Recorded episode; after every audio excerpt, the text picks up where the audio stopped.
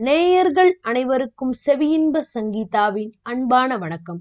பொன்னியின் செல்வனின் பாகம் இரண்டின் பதினேழாம் அத்தியாயம். மாண்டவர் மீள்வதுண்டோ? போன அத்தியாயத்துல என்ன பார்த்தோன்னு ஞாபகம் இருக்குங்களா? குந்தவியை உட்கார வச்சு சுந்தர சோழர் ஒரு பையனை பத்தின ஒரு கதை மாதிரி சொல்லிக்கிட்டே வராரு. அது அவரோட கதை தான் அப்படிங்கிறத குந்தவியும் யூகிச்சிடுறா. சுந்தர சோழரும் அதை கொஞ்சம் இப்போ அப்படியே வெளிப்படையா சொல்ல ஆரம்பிக்கிறாரு. இப்போ என்ன நடக்குதுன்னு பார்ப்போமா? இது வரைக்கும் சுந்தர சோழர் யாரோ மாதிரி சொல்லிட்டு வந்த கதை இப்போ தன்னோட வரலாறாவே அப்படி திருப்பி ஆரம்பிச்சு சொல்றாரு. அம்மா பொண்ணே சாதாரணமா ஒரு அப்பா தன் பொண்ணுகிட்ட சொல்லக்கூடாத விஷயத்த இன்னைக்கு நான் உனக்கு சொல்றேன். இதுவரைக்கும் யாருகிட்ட என் மனசை நான் திறந்து சொன்னதே இல்லை. அதை உங்ககிட்ட சொல்றேன். இந்த உலகத்திலேயே என் நண்பன் அனிருத்தன் ஒருவனுக்கு தான் அது தெரியும். அவனுக்கும் முழுசா தெரியாது. இப்போ என் மனசுல நடக்கிற போராட்டம் அவனுக்கு தெரியாது. ஆனா உங்ககிட்ட எல்லாத்தையும் சொல்ல போறேன். நம்மளோட குடும்பத்துல யாராவது ஒருத்தருக்காவது தெரிஞ்சிருக்கணும். உங்க அம்மாட்ட சொல்றதுக்கு எனக்கு நாக்கே வரல. உங்க அண்ணன்ட்டையும் தம்பிகிட்டையும் சொல்ல முடியாது. உங்ககிட்ட தான் சொல்லணும்னு கொஞ்ச காலமாவே நான் மனசுக்குள்ள யோசனை பண்ணிக்கிட்டே இருந்தேன். அதுக்கு சந்தர்ப்பம் இன்னைக்கு தான் வாச்சிருக்கு. அதுக்கு வேண்டிய தைரியமும் எனக்கு இன்னைக்கு தான் வந்திருக்கு.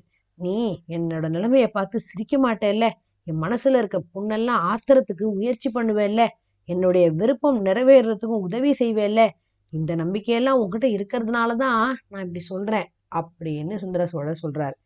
அந்த தீவுல இருந்து மரக்களத்துல ஏறி புறப்பட்டேன்னா கோடிக்கரை வந்து சேர்ந்தேன். என் பாட்டனார் பராந்தக சக்கரவர்த்தி இந்த தஞ்சையோட அரண்மனையில அப்போ தங்கி இருக்கிறாரு அப்படின்னு தெரிஞ்சு நேரா இங்க வந்தேன். நான் தஞ்சை வந்து சேர்ந்தப்போ பராந்தக சக்கரவர்த்தி மரணத்தோட வாசல்ல உட்கார்ந்துகிட்டு இருந்தார். நாற்பது வருஷமா அவர் கஷ்டப்பட்டு கொஞ்சம் கொஞ்சமா பெருசாக்கின இந்த மகா சாம்ராஜ்யம் இப்போ சின்னாபின்னம் ஆயிட்டு இருந்தது. அப்போ ரொம்ப ஒரு மாதிரி மனசு உடைஞ்சு போயிருந்தார் அவரு. அவருக்கு பின்னாடி பட்டத்தை அடைய வேண்டியவரான ராஜாதித்தர் வந்து தக்கோலம் போர்ல இறந்து போயிட்டாரு. அதே போர்க்களத்துல அவரோட என்னோட அப்பா அவரோட பையன் அரிஞ்சயரும் ரொம்ப ஒரு படுகாயம் அடைஞ்சு அப்படி அந்த மாதிரி ஆயிட்டாரு. அப்புறம் கண்ணர தேவனோட படைகள்லாம் தொண்டை மண்டலத்தை கைப்பற்றி முன்னேற்றி கொண்டு வந்துகிட்டே இருக்கிறாங்க. தெற்க பாண்டியர்கள் தலையெடுத்து வந்துட்டாங்க. இலங்கையில சோழ சைன்யம் தோத்து போய் திரும்பி வந்துருச்சு. பல போர்க்களங்கள்ல சோழ நாட்டு வீராதி வீரர்கள் பல பேர் இறந்து போயிட்டாங்க. இந்த செய்தி எல்லாம் ஒன்னா வந்தோடனே அவரோட வயசான காலத்துல அவருக்கு இதெல்லாம் ரொம்ப தாங்கிக்க முடியல. அவர் மனசு போட்டு ரொம்ப பாடாப்படுத்தி எடுத்துருச்சு. இந்த நிலையில என்ன பார்த்தோன்னே அவரோட முகம் ஒரு மலர்ச்சி அடைஞ்சிருச்சு. என் தாத்தாக்கு நான் குழந்தையா இருந்த நாள்ல இருந்து என் பேர்ல ரொம்ப பிரியம். என்னை எங்கேயுமே அனுப்பாம அரண்மனையில தன்னோடையே ரொம்ப நாள் வச்சிருந்தாரு. பிடிவாதம் பிடிச்சு அவர்கிட்டேந்து விடை பெற்று வாங்கிக்கிட்டு தான் நான் ஈழ நாட்டு போருக்கே போனேன். அங்கிருந்து திரும்பி வந்தவர்கள்ல நான் இல்லை அப்படின்னு தெரிஞ்சோடனே தாத்தாக்கு மனசு உடைஞ்சு போயிருந்தது. நான் இறந்து போயிட்டேன் என்னமோ ஆயிட்டேன் அப்படின்னு அவரு பயந்துட்டாரு. என்ன ஆனேன்னு தெரியாம ஒரு மாதிரி குழம்பி போயிட்டாரு. அதனால என்னை தேடி வரத்துக்கு கூட்டம் கூட்டமா ஆளுங்களை அனுப்பிக்கிட்டே இருந்தார். கடைசியில வந்த ஒரு கூட்டம் தான் என்னை கண்டுபிடிச்சு நான் தஞ்சாவூர் கொண்டாந்து என்னை சேர்த்துட்டாங்க. புண்பட்ட அவர் மனசுக்கு கொஞ்சோண்டு என்னை பார்த்தோன்னே நிம்மதி கிடைச்சது. அவரோட கடைசி காலத்துல வீழ்ச்சி அடைஞ்சுக்கிட்டு வந்துகிட்டு இருக்கிற சோழ சாம்ராஜ்யத்தை மறுபடியும் என்னாலதான் தூக்கி நிறுத்த முடியும்னு அவர் நம்பினாரு. என்னால அது மேன்மை அடையும் அப்படின்னு ஒரு மனசுல ஒரு பெரிய நம்பிக்கை வச்சிருந்தாரு. ஜோசியர்கள் வேற இந்த மாதிரி எல்லாம் தான் நடக்கும் அப்படின்னு வேற சொல்லி அவர் கொஞ்சம் நம்பிக்கையை ஊட்டியிருந்தாங்க. அப்படியே ஜோசியர்கள் சொன்ன மாதிரியே அவருக்கு புதல்வர்கள் இவ்வளவு பேர் இருந்தும் ஆனா அவரோட கடைசி காலத்துல பேரன் நான் ஒருத்தன் தான் அவர் பக்கத்துல இருந்தேன். சக்கரவர்த்தி இறக்குற அந்த சூழ்நிலையில என்னை பக்கத்துல கூப்பிட்டு அப்படியே கட்டி பிடிச்சு முத்தம் கொடுத்து கண்ணீர் விட்டு அழுதார். அப்பனே எனக்கு பிறகு அப்புறம் பெரியப்பன் கண்டராதித்தன் சிம்மாசனம் ஏறுவான். அவனுக்கு பிறகு இந்த சோழ ராஜ்யம் உன்னை வந்து அடையும். உன்னோட காலத்துல தான் மறுபடியும் இந்த சோழ குலம் மேன்மை அடைய போகுது நான் நம்புறேன் அப்படின்னு சொன்னாரு. பல தடவை திருப்பி திருப்பி சொன்னாரு. சோழ நாட்டோட மேன்மையை நிலைநாட்டுறதே என் வாழ்க்கை லட்சியமா இருக்கணும்னு எனக்கு திருப்பி திருப்பி வலியுறுத்தினாரு. அப்படியே என்கிட்ட வாக்குறுதியும் வாங்கிக்கிட்டாரு. என் தாத்தா என்கிட்ட எவ்வளோ பிரியம் வச்சிருந்தாரோ அவ்வளோ நான் அவர்கிட்ட பக்தியும் வச்சிருந்தேன். அதனால அவரோட கட்டளை அப்படியே தலைமையில எடுத்துக்கிட்டு அது மாதிரியே நடக்கிறதுன்னு நான் உறுதி எடுத்துக்கிட்டேன். ஆனாலும் என் மனசுல அமைதி இல்லை. கடல் சூழ்ந்த தீவுல கரடிக்கு என்ன பலியை கொடுக்காம என்னை காப்பாத்தின அந்த கரையர் குல பொண்ணோட கதி என்ன? சோழ நாட்டு சிம்மாசனத்துல கீழ்குளத்துல பிறந்த ஒரு ஊமை பெண்ணை வந்து ராணியா உட்காத்தி வைக்க முடியுமா? அரண்மனை வாழ்வுதான் அவளுக்கு சரிப்பட்டு வருமா? நாட்டுல இருக்கிறவங்க நகரத்துல இருக்கிறவங்க எல்லாம் என்னை பார்த்து சிரிக்க மாட்டாங்களா? இந்த எண்ணம்லாம் அடிக்கடி தோன்றி தோன்றி அப்படியே என் மனசை வந்து சஞ்சலப்படுத்திக்கிட்டே இருந்தது. இது மட்டும் இல்ல என் பெரிய அப்பா கண்டராதித்தர் கொஞ்ச நாளைக்கு முன்னாடிதான் ரெண்டாவது கல்யாணம் வேற செஞ்சுட்டு இருந்தாரா? அவரை மணந்த இந்த பாக்கியசாலி தான் செம்பியன் மாதேவி உன்னோட பாட்டிங்கிறது உனக்கு தெரியும் இல்லை அவருக்கு முதல் மனைவிக்கு குழந்தை இல்லை. அதனால ரெண்டாவது மனைவிக்கும் குழந்தை இல்லாமையா போயிடும். ஆக பெரியப்பாவுக்கு அப்ப ஆண் குழந்தை பிறந்ததுன்னா ராஜ்யம் எனக்கு எப்படி வரும்? இதை பத்தி ராஜ்யத்துல அப்பவே நிறைய பேர் பேசிட்டு இருந்தது என் காதுல விழுந்தது. ஆனா அந்த மாதிரியான சந்தேகம் யாருக்கும் உண்டாயிடக்கூடாதுன்னு எங்க பெரிய தகப்பனார் பெரிய மகாத்மாவா ஆகி அதை அப்படியே மனசுக்குள்ள போட்டு வச்சிருந்தாரு. இந்த சந்தேகம் யாருக்கும் வந்துடக்கூடாதுன்னு என்ன பண்ணார் தெரியுமா? எங்க தாத்தா பராந்தக சக்கரவர்த்தி செத்து போனதுக்கு அப்புறம் கண்டராதித்தர் என்ன பண்ணாரு? தனக்கு ராஜ்ய பட்டாபிஷேகம் நடக்கிற அதே நேரத்துல சுந்தர சோழனான எனக்கும் யுவராஜா பட்டாபிஷேகம் நடக்கணும்னு முடிவு பண்ணி புதிய சக்கரவர்த்தி இவன் தான் அப்படிங்கறதையும் ஏற்பாடு பண்ணிட்டாரு. அம்மா பொண்ணே இன்னைக்கு உன் தம்பி அருள்மொழியோட பேர்ல இந்த நாட்டு மக்கள் எவ்வளவு பிரியமா இருக்காங்களோ அப்படி அந்த நாள்ல என் பேர்ல எல்லாரும் ரொம்ப பிரியமா இருந்தாங்க. அரண்மனைக்குள்ள பட்டாபிஷேகம் நடந்துகிட்டு இருந்தப்போ வெளியில ஆயிரக்கணக்கான ஜனங்க ஆவலா காத்துக்கிட்டு இருந்தாங்க. புதுசா முடிச்சு சக்கரவர்த்தியும் யுவராஜாவும் சேர்ந்தா போல ஜனங்களுக்கு காட்சி தரணும்னு எல்லாரும் ஆசைப்பட்டாங்க. அந்த மாதிரியே பெரியப்பாவும் நானும் அந்த அரண்மனை மேன்மாடத்தை அப்படியே முன்னாடி வந்து நின்னோம். கீழே ஒரே ஜன சமுத்திரமா இருந்தது. அவ்வளோ பேருடைய முகமும் அப்படியே மலர்ந்து போச்சு. எங்களை பார்த்தோன்னா அவ்வளோ பேரும் குதூகலமா அப்படியே ஆரவார கோஷம் எல்லாம் பண்ணாங்க. நான் இளவரசு பட்டம் கட்டிக்கிட்டதை பத்தி இவ்வளோ ஆயிரம் ஆயிரம் மக்கள் வந்து சந்தோஷப்படுறாங்களே. அப்படி இருக்க எங்கேயோ ஒரு கண்காணா தீவுல காட்டுல மத்தியில வாடுற ஒரு ஊமை பெண்ணை பத்தி யோசிச்சு நான் கவலைப்படுறது என்ன நியாயம்? இவ்வளோ பேரோட மகிழ்ச்சி முக்கியமானதா? ஒரே ஒரு ஊமை பெண்ணோட வாழ்க்கை முக்கியமானதா? அப்படின்னு நான்லாம் யோசிக்க ஆரம்பிச்சிட்டேன். அப்படியே நான் பார்த்துக்கிட்டே ஒரு ஒரு மலர்ந்த முகங்களை சுத்தி சுத்தி சு- பார்த்துக்கிட்டு வரும்போது அந்த ஜனங்கள்ல ஆண்களும் பெண்களும் வயசானவங்களும் இளைஞர்களும் சின்ன சின்ன குழந்தைகளும் நின்னாங்க. எல்லாரும் ஒரே கண்டிப்பா அப்படி இதை குதூகலமா கொண்டாடிட்டு இருந்தாங்க. ஆனா திடீர்னு ஒரு முகம் ஒரு பெண்ணோட முகம் சோகம் ததும்பின ஒரு முகம் கண்ணீர் நிறைஞ்ச கண்களால என்னை அப்படியே பரிதாமா பார்த்துக்கிட்டு இருந்த ஒரு முகம் தெரிஞ்சுது. அத்தனை கூட்டத்துக்கு நடுவுல எப்படி அந்த ஒரு முகம் என் கண்ணையும் கவனத்தையும் கவர்ந்ததுங்கிறத என்னால புரிஞ்சுக்கவே முடியல. ஆனா அங்கிருந்து என் கண்கள் அப்புறம் நகரவே இல்லை. கவனமும் இடம்பெயரவே இல்லை. அந்த முகம் வர வர பெருசாயிட்டே வந்தது. என் பக்கத்துல வர்ற மாதிரி தெரிஞ்சது. கடைசியில அந்த பெரிய ஜனத்திரல் முழுசும் மறைஞ்சு என் பக்கத்துல நின்னவங்க எல்லாரும் மறைஞ்சு போய் அந்த பொண்ணோட முகம் மட்டும்தான் அப்படியே பெருசா விஸ்வரூபமா தெரியற மாதிரி எனக்கு தெரிஞ்சது. என் தலை அப்படியே சுத்துச்சு. என் கால்களில் பலமே இல்லாத மாதிரி ஆயிட்டேன். அப்படியே நினைவு தடுமாறி கீழே விழுந்துட்டேன். நான் மயங்கி விழுந்துட்டோன்னே பக்கத்துல இருக்கவங்க எல்லாம் என்ன பிடிச்சுக்கிட்டாங்கன்னு நான் பின்னாடி தெரிஞ்சுக்கிட்டேன். அப்படியே பட்டாபிஷேக வைபவ சடங்குகள்ல நான் அதிகமா களைச்சு போயிட்டேன்னு எல்லாரும் நினைச்சுக்கிட்டாங்க. ஜனங்களுக்கெல்லாம் காட்சி கொடுத்தது போதும் வாங்க வாங்கன்னு எல்லாரும் என்னையும் எங்க பெரியப்பாவையும் அப்படியே உள்ள கூட்டிட்டு போயிட்டாங்க. அப்புறம் எனக்கு நல்ல நினைவெல்லாம் திரும்பி வந்ததுக்கு அப்புறம் என் நண்பன் அனிருத்தனை தனியா கூப்பிட்டு நான் கண்ட காட்சியை அவன்கிட்ட சொன்னேன். அந்த ஊமை பெண்ணோட அடையாளத்தை சொல்லி எப்படியாவது அவளை கண்டுபிடிச்சு அழைச்சிட்டு வரணும்னு அவனுக்கு கட்டளையிட்டேன். தஞ்சாவூர் நகரோட மூல முடுக்கெல்லாம் தேடியும் அந்த ஊமை பெண்ணு யாரையும் அவனால கண்டுபிடிக்க முடியல. அனிருத்தன் வந்து சொன்னான் சரி சரி இது ஒருவேளை உள்ளத்தோட பிரம்மையாதான் இருக்குமோ? அப்படின்னு அவனும் சொன்னான் நானும் அதை நம்பினேன். அப்புறம் இல்ல இல்ல இந்த உதவி கூட நீ செய்யலைன்னா அப்புறம் நீ என்ன சிநேகித? அப்படின்னு நான் திருப்பி அவனை திட்டினேன். தஞ்சை கோட்டைக்கு வெளியே கடற்கரை நோக்கி போற பாதை எல்லாத்துலயும் ஆள் அனுப்பி தேடு அப்படின்னு சொன்னேன். அப்படியே பல வழியிலையும் ஆளெல்லாம் போய் தேடினாங்க. கடற்கரை வரைக்கும் போய் தேடினாங்க. கோடியக்கரைக்கு போனவங்க அங்க இருக்கிற கலங்கரை விளக்கத்தோட காவலன் வீட்டுல ஒரு ஊமை பெண்ணு இருக்கிறதா கண்டுபிடிச்சாங்க. அவ பித்து பிடிச்சவ மாதிரி தோன்றினாலாம் எவ்வளவோ ஜாடமாடையால அவளுக்கு விஷயத்த தெரிவிக்க முயற்சி பண்ணாங்களாம். பயன்படவே இல்லையா அவங்களோட தஞ்சாவூர் வர்றதுக்கு அடியோட மறுத்துட்டாலாம் அந்த பொண்ணு. இந்த செய்தியை அவங்க கொண்டு வந்தோடனே இன்னது செய்யறதுன்னு தெரியாம நான் மனசு ஒரு மாதிரி கலங்கி போனேன். ரெண்டு நாள் அந்த கலக்கத்திலேயே இருந்தேன். ஆனை மட்டும் அவளை மறந்து விட முயற்சி பண்ணேன். ஆனா முடியல. ராத்திரியும் பகலும் அவன் நினைவாவே இருந்துச்சு. ராத்திரியில ஒரு நிமிஷம் கூட என்னால நிம்மதியா தூங்கவும் முடியல. அப்புறம் அனிருத்தனையும் அழைச்சிக்கிட்டு கோடியக்கரைக்கு நானே புறப்பட்டேன். குதிரைகளை எவ்வளவு வேகமா செலுத்த முடியுமோ அவ்வளவு வேகமா செலுத்திக்கிட்டு போனேன். போகும்போது என் மனக்கலக்கம் ஜாஸ்தியாயிட்டே இருந்தது. அந்த ஊமை பெண்ணை அங்கே கண்டுபிடிச்சா அப்புறம் அவளை என்ன செய்யறது அப்படின்னு நினைச்சப்போ மனசு குழம்பி போச்சு. தஞ்சாவூருக்கோ பழையாறைக்கோ அழைச்சிட்டு போய் இவன் என் ராணின்னு சொல்ல முடியுமா அப்படின்னு நினைச்சப்போ என் உள்ளம் உடலும் அப்படியே ஒரு மாதிரி கூசி கூனி குறுகி போன மாதிரி தெரிஞ்சுது. அம்மா அந்த நாள்ல நான் ரொம்ப அழகுல நிகரற்றவன் அப்படின்னு பேர் வாங்கினவனா அதை பத்தி எல்லாரும் ஓயாத பேசுவாங்க அந்த அழகை பத்தியே.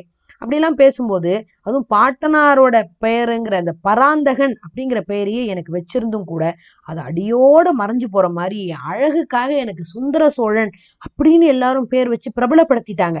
அப்படி எல்லாராலையும் புகழப்பட்டனா நாகரிகம் இன்னதுன்னே தெரியாத ஒரு ஊமை பெண்ணை எப்படி அரண்மனைக்கு அழைச்சிட்டு போவேன்? இல்லைன்னா அவளை என்ன செய்யறது? இப்படி பல விதமா நான் மனசுக்குள்ள போட்டு கஷ்டப்படுத்திக்கிட்டே இருந்தேன். ஆனா அங்க போய் நான் தெரிஞ்சுக்கிட்ட செய்தி என்னை அப்படியே ஸ்தம்பிச்சு போற மாதிரி ஆயிடுச்சுமா என் குழப்பம்லாம் தீந்து போன மாதிரி ஆயிடுச்சு. என்னாச்சான் நாங்க அனுப்பிய ஆளெல்லாம் போய் இவளை தேடிட்டு திரும்பி வந்துட்ட அடுத்த நாள் அந்த பொண்ணு கலங்கர விளக்கத்தோட உச்சியில போய் ஏறிட்டாளாம். இன்னைக்கு அமாவாசை காத்து பலமா அடிச்சுதான் பாரு. கடல் பொங்கி பொங்கி கொந்தளிச்சுக்கிட்டே இருந்துதான். அப்போ அந்த பொண்ணு மேலேருந்து அந்த கொந்தளிச்ச கடல் அப்படியே உத்து பார்த்துக்கிட்டே நிக்கிறாளாம். அவ அடிக்கடி அந்த மாதிரி போய் நிக்கிறது பழக்கங்கிறதுனால யாரும் அதை பெருசா பொருட்படுத்தலையாம். திடீர்னு வீல்னு ஒரு சத்தம் கேட்டுதான் அலை கடல் அப்படியே அவர் மேலேருந்து கீழே விழுந்துட்டாளாம் வேணும்னு விழுந்தாளா தடுமாறி விழுந்தாளான்னு கொஞ்சம் யோசனை பண்ணாங்களாம் எல்லாரும். படகை கொண்டு ஆணை மட்டும் தேடி பார்த்தாங்களாம். அவளை கண்டுபிடிக்கவே முடியலையாம்.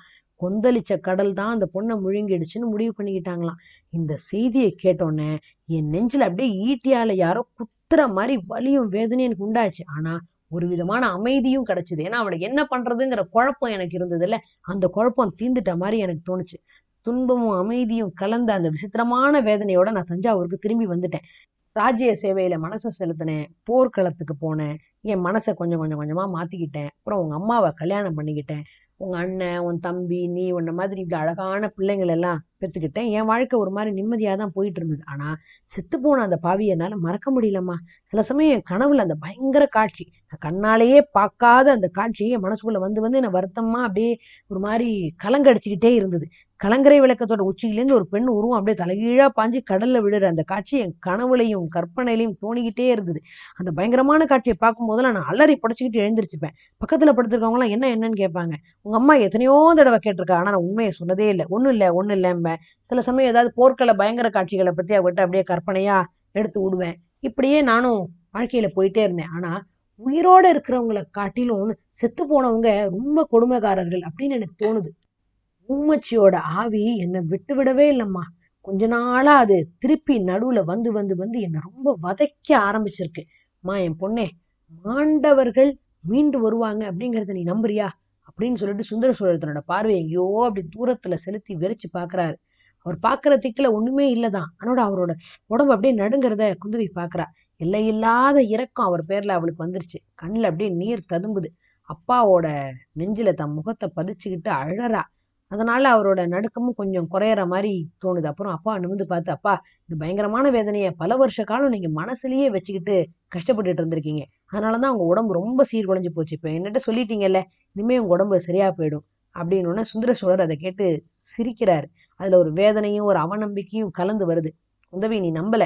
செத்து போனவங்க திரும்பி வருவாங்கங்கிறத நீ நம்பல. ஆனா அதோ அந்த தூணுக்கு பக்கத்துல குத்து விளக்கோட பின்னாடிதான் அந்த பாவியோட ஆவி நிறுத்தினா நான் நின்றுச்சு என் கண்ணாலேயே பார்த்தேன். அதை நான் எப்படி நம்பாம இருக்க முடியும்? நான் பார்த்தது வெறும் பிரம்ம இல்லம்மா. உன் தோழியை பத்தி நீ என்ன சொல்லுவ? அவ எதையோ பார்த்து கேட்டதுனால தானே நினைவு தப்பி விழுந்தா. அவளை அழைச்சிட்டு வா குந்தவி. நானே நேர்ல கேட்டு தெரிஞ்சுக்கிறேன் அப்படின்னு சுந்தர சோழர் பரபரப்பா சொல்றாரு. அப்பா வானதி ஒரு பயந்தாங்குழி பொண்ணுப்பா. கொடும்பாலூர் வீரவேளிர் குளத்துல இவ எப்படி பிறந்தாலோ தெரியல. இருட்டுல தூணை பார்த்தா கூட அவ அலறி அடிச்சுக்கிட்டு மயக்கம் போட்டு விழுவா அவளை கேட்கறதுல ஒரு பயனும் இல்லை. அவ எதுவும் பார்த்திருக்கவும் மாட்டா கேட்டிருக்கவும் மாட்டா. அப்படியா சொல்ற? சரி போனா போட்டும். நான் சொல்ல வேண்டியது மிச்சத்தையும் கேட்டுரு. செத்து போனவங்க திரும்பி வருவாங்க அப்படிங்கிறதுல எனக்கும் ரொம்ப நாள் நம்பிக்கை இல்லாம தான் இருந்துச்சு. அப்படிப்பட்ட தோற்றம் என்னோட வீண் பிரம்மன்னு நானும் நினைச்சுக்கிட்டு தான் இருந்தேன். காவேரி நதியில நம்ம எல்லாருமா ஓடத்துல போயிட்டு இருந்தப்போ குழந்தை அருள்மொழிவர்மன் திடீர்னு காணாம போயிட்டான். அவனுக்கு ஞாபகம் இருக்குல்ல? நம்ம எல்லாரும் தகச்சு தவிச்சு நிக்கையில ஒரு பெண்ணரசி பொன்னி நதி வெள்ளத்துல இருந்து அப்படியே குழந்தைய எடுத்து தூக்கி கொடுத்தாலே குழந்தைய மத்தவங்க எல்லாம் வாங்கிக்கிட்டோன்னு அவன் மறைஞ்சு போயிட்டா. இதை பத்தி நம்ம எவ்வளோ தடவை பேசியிருக்கோம். நீங்க எல்லாரும் காவேரி அம்மன் தான் குழந்தைய காப்பாத்துனதா முடிவு கட்டினீங்க. ஆனா என் கண்ணுக்கு என்ன தோணுச்சு தெரியுமா? அந்த கரையர் குலமகள் அந்த ஊம பொண்ணு தான் என் குழந்தைய எடுத்து கொடுத்ததா நான் நினைச்சுக்கிட்டேன். அன்னைக்கு நான் திரும்பவும் அப்படியே நினைவிழந்துட்டேங்கிறது உனக்கு ஞாபகம் இருக்கா? குழந்தைக்கு நேர்ந்த அபாயத்தை பார்த்து பயந்துதான் நான் நினைவு எழுந்துட்டேன்னு எல்லாரும் நினைச்சாங்க. ஆனா உண்மை அது இல்ல. இத்தனை நாளுக்கு அப்புறம் உனக்கு சொல்றேன். குழந்தைய எடுத்து கொடுத்த அந்த பெண்ணோட உருவம் அவளோட ஆவி உருவம்னு எனக்கு தோன்றினபடியாலதான் அந்த மாதிரி நான் மயக்கம் போட்டு விழுந்துட்டேன். உன் அண்ணன் ஆதித்த கரிகாலனுக்கு இளவரசு பட்டம் காட்டின நாள் உனக்கு ஞாபகம் இருக்கா? அன்னைக்கு பட்டாபிஷேகம் முடிஞ்சதுக்கு அப்புறம் ஆதித்த கரிகாலன் அந்த புறத்துக்கு தாய்மார்கள்ட்ட எல்லாம் ஆசி வாங்குறதுக்காக வந்தான்ல. அவனுக்கு பின்னாடி நானும் வந்தேன். அப்போ அந்த ஊமச்சியோட ஆவி அங்க பெண்ணுங்களோட மத்தியில நின்னுகிட்டு கரிகாலனை கொடூரமா உத்து பாக்குறத நான் பார்த்தேன். அப்பவும் ஒரு தடவை மயக்கம் போட்டு விழுந்தேன் அப்புறம் யோசிச்சு பார்த்தப்போ அந்த சம்பவத்தை குறிச்சு எனக்கு சந்தேகம் வந்துச்சு. அவ கடிகாலனை கொடூரமா பார்க்க வேண்டிய அவசியம் என்ன? அப்படின்னு சந்தேகப்பட்டேன். அதுவும் என் சித்தப்பிரமையோட தோற்றமா இருக்கலாம்னு நினைச்சேன். ஆனா பொண்ணே இந்த தடவை தஞ்சாவூருக்கு வந்தப்புறம் அந்த சந்தேகம் எல்லாம் தீந்துருச்சு ஒரு காலத்துல உயிரோடு இருந்த காலத்துல அவன் முகத்தை பார்த்து அவன் மனசுல இருக்கிறத தெரிஞ்சுக்குவேன் நான். உதடு அசையறத பார்த்து அவ என்ன சொல்ல விரும்புறாங்கிறதையும் நான் புரிஞ்சுக்குவேன். அந்த சக்தியை திரும்பவும் நான் பெற்றுட்டேன் போல் இருக்கு. குந்தவை நாலஞ்சு முறை நடராத்திரியில அவன் முன்னாடி தோன்றி எனக்கு எச்சரிக்கை செஞ்சுட்டா. என்ன கொன்னியே அதை நான் மன்னிக்கிறேன். ஆனா மீண்டும் பாவம் செய்யாத. ஒருவனுக்கு சேர வேண்டிய ராஜ்யத்தை இன்னொருத்தனுக்கு கொடுக்காதே அப்படின்னு அவ என்னை பார்த்து வேக வேகமா சொல்ற மாதிரி எனக்கு தோணுது. அவளுக்கு பேசுற சக்தி வந்து அவ வாயால பேசினா நான் எப்படியெல்லாம் புரிஞ்சுக்குவேனோ அதே மாதிரி அவளோட சைகையும் என்னால புரிஞ்சுக்க முடியும். ஆனா இப்ப அவன் நினைக்கிறத நான் நிறைவேற்றி வைக்கிறதுக்கு நீதான் எனக்கு உதவி பண்ணணும். உள்ள இந்த ராஜ்யம் இந்த சோழ சிம்மாசனம் என் பசங்களுக்கு வேண்டாம். இந்த மதுராந்தகனுக்கு கொடுத்துடலாம். குந்தவை அப்ப குறுக்கிட்டு அப்பா இது என்ன சொல்றீங்க? நாடு நகரம் எல்லாம் ஒத்துக்கிட்டு முடிஞ்சு போன காரியத்தை இப்போ மாத்த வேண்டிய அவசியம் என்ன? நீங்க மாறினாலும் உலகம் ஒத்துக்குமா? அப்படின்னு கேக்குறா. உலகம் ஒத்துக்கிட்டா என்ன? ஒத்துக்காட்டி என்ன? தர்மம் இன்னதுன்னு தெரிஞ்சு செய்ய வேண்டியது என் கடமை. நான் இந்த சோழ ராஜ்யத்துக்கு இளவரசனாவும் சக்கரவர்த்தியாவும் முடிசூட்டிக்கிட்ட போதே என் மனசு நிம்மதியா இல்லை. என் மனசாட்சி என்னை உறுத்திக்கிட்டே இருக்கு. மூத்தவரோட பையன் உயிரோட இருக்கும்போது இளையவரோட பையனாகிய நான் பட்டத்துக்கு வந்ததே முறையில்லாத செயல். அந்த பாவத்தோட பலனை இன்னைக்கு நான் அனுபவிக்கிறேன். என் பசங்களும் அந்த பாவத்துக்கு ஏன் உள்ளாகணும்? ஆதித்தனுக்கும் இந்த ராஜ்யம் வேண்டாம் அருள்மொழிக்கும் வேண்டாம். இந்த ராஜ்யத்தோட வர சாபமும் வேண்டாம். நான் உயிரோட இருக்கும்போதே மதுராந்தகனுக்கு பட்டம் கட்டிடணும். அதுக்கப்புறம் ஆதித்தன் காஞ்சியில கட்டியிருக்கிற பொன் மாளிகையில போய் நான் மன நிம்மதியோட இருக்க போறேன். அப்பா பெரிய பிராட்டிக்கு சம்மதிக்க வேண்டாமா? மகளே அதுக்காகத்தான் உன் உதவியை நாடுறேன். எந்த காரணம் சொல்லியாவது பெரியம்மையே இங்க வரும்படி செய். அதனால நான் அவங்க கிட்ட எப்படியாவது பேசுறதுக்கு எனக்கு ஒரு வழி பண்ணி கொடு. எவ்வளவோ தெரிஞ்ச பரம ஞானியான அந்த வயசான பெண்மணிக்கு இந்த தர்ம நியாயம் ஏன் புரியல? என்னையே இந்த பாவம் செய்யற மாதிரி அவங்க ஒரு சூழ்நிலைக்கு தள்ளுறாங்க. அல்லனா அவங்களோட சொந்த பிள்ளையோட பேர்ல தான் அவங்களுக்கு என்ன கோவம்? தாயோட இயற்கைக்கு மாறான இந்த காரியத்துல அவங்களுக்கு ஏன் இவ்வளவு பிடிவாதம்? மதுராந்தகன் ஏதோ சிவபக்தியில ஈடுபட்டு சன்னியாசியாக போறான் அப்படின்னு சொல்லிட்டு இருந்தப்போவே அந்த நியாயம் உண்டுன்னா இப்போ அவனுக்கே ராஜ்யம் ஆள்ற ஆசை வந்திருக்குன்னா இன்னொருத்தனுக்கு எப்படி பட்டம் கட்டலாம்? அப்பா ராஜ்யம் ஆள்ற ஆசை இருக்கலாம். அதுக்கு தகுதி இருக்க வேண்டாமா? அப்படிங்கிறா குந்தவி. ஏன் தகுதி இல்ல? மகானாகிய கண்டராதித்தருக்கும் மகா ஞானியான மழவரையர் மகளுக்கும் பிறந்த பையனுக்கு எப்படி தகுதி இல்லாம போகும்? தகுதி இருக்கணும்ப்பா. ராஜ்யத்தோட குடிகளுக்கு ஒத்துக்க வேண்டாமா? குடிகளோட அபிப்பிராயத்தை கேட்கறது அப்படின்னு ஆயிட்டா அவங்க உன் தம்பிக்கு தான் உடனே பட்டம் கட்டணும்னு முடிவு பண்ணுவாங்கம்மா. அது நியாயமா? அருள்மொழி தான் அது ஒத்துக்குவானா? அதெல்லாம் வீணான யோசனைப்பா. எப்படியாவது உன் பெரிய பாட்டியை சீக்கிரம் அழைச்சிட்டு வர ஏற்பாடு பண்ணு. நான் யமனோட போராடிக்கிட்டு இருக்கேன்னு எழுதி அனுப்பு. என்னை உயிரோட பார்க்கணும்னா உடனே புறப்பட்டு வரணும்னு சொல்லி அனுப்பு. அது ஒன்றும் அவசியம் இல்லைப்பா. தஞ்சாவூர் தனிக்குளத்தார் கோயிலுக்கு திருப்பணி செய்யணும்னு ரொம்ப நாளா பெரிய பாட்டி சொல்லிட்டே இருக்காங்க. அதை சொல்லி இங்க வாங்க இந்த சமயத்துல அப்படின்னு எழுதி அனுப்புறேன். அது வரைக்கும் நீங்க கொஞ்சம் அழட்டிக்காம பொறுமையா இருங்கப்பா அப்படின்னு சொல்லிட்டு அப்பாட்ட விடை பெற்றுக்கிட்டு குந்தவை தன் இருப்பிடத்துக்கு வரா. வழியில அம்மா வானமாதேவியை சந்திக்கிறா. அம்மா இனிமே எங்க அப்பா ஒரு நிமிஷம் நேரம் கூட விட்டு பிரிஞ்சு இருக்காதீங்க. மத்தவங்க எல்லாம் போய் செய்ய வேண்டிய பூஜையெல்லாம் செய்யட்டும் அப்படிங்கிறா. குந்தவியோட உள்ளத்துல கொஞ்ச நாளாவே ஏற்பட்டுக்கிட்டு இருந்த சந்தேகங்கள் இப்ப கொஞ்சம் அப்படியே தெளிவுக்கு வருது. இருட்டா இருந்த இடத்துல எல்லாம் கொஞ்சம் வெளிச்சம் தெரியற மாதிரி இருக்கு. தன்னோட அப்பாவுக்கும் சகோதரர்களுக்கும் விரோதமா ஏதோ ஒரு பயங்கரமான மந்திர சூழ்ச்சி நடக்குது அப்படிங்கிறது அவளோட அறிவுக்கு நல்லா புரியுது. ஆனா அது எந்த மாதிரியான சூழ்ச்சி? எப்படியெல்லாம் இது இயங்குது அப்படிங்கறத அவளால முழுசா தெரிஞ்சுக்க முடியல. சோழ மகா சாம்ராஜ்யத்துக்கு அந்த ராஜ்யத்துக்கு தன் சகோதரர்கள் பெற்றுள்ள உரிமைக்கும் ஒரு பெரிய அபாயம் வந்திருக்கு அப்படிங்கிறத புரிஞ்சுக்கிறா. அந்த அபாயத்திலேருந்து அவங்கள பாதுகாக்கிற பொறுப்பு பெண்ணாகிய தன் மேல வந்து விழுந்திருக்கு அப்படிங்கிறதையும் அந்த பொண்ணு நல்லா உணர்ந்துட்டா இப்போ அடுத்து என்ன செய்வாங்க? குந்தவை இவ்வளவு குழப்பத்துக்கு நடுவுல அவங்க அப்பாவோட ஆசையை நிறைவேற்றுவாளா? இல்ல அண்ணன் தம்பிக்காக ஏதாவது செய்வாளா? என்ன நடக்க போகுது? நிஜமாவே அந்த ஊமை பொண்ணு செத்து போய் ஆவியாதான் சுத்தி அலையுதா? இதெல்லாம் தெரிஞ்சுக்கணும்னா அடுத்த அத்தியாயம் வரைக்கும் கொஞ்சம் காத்துட்டு இருக்கணும். நன்றி.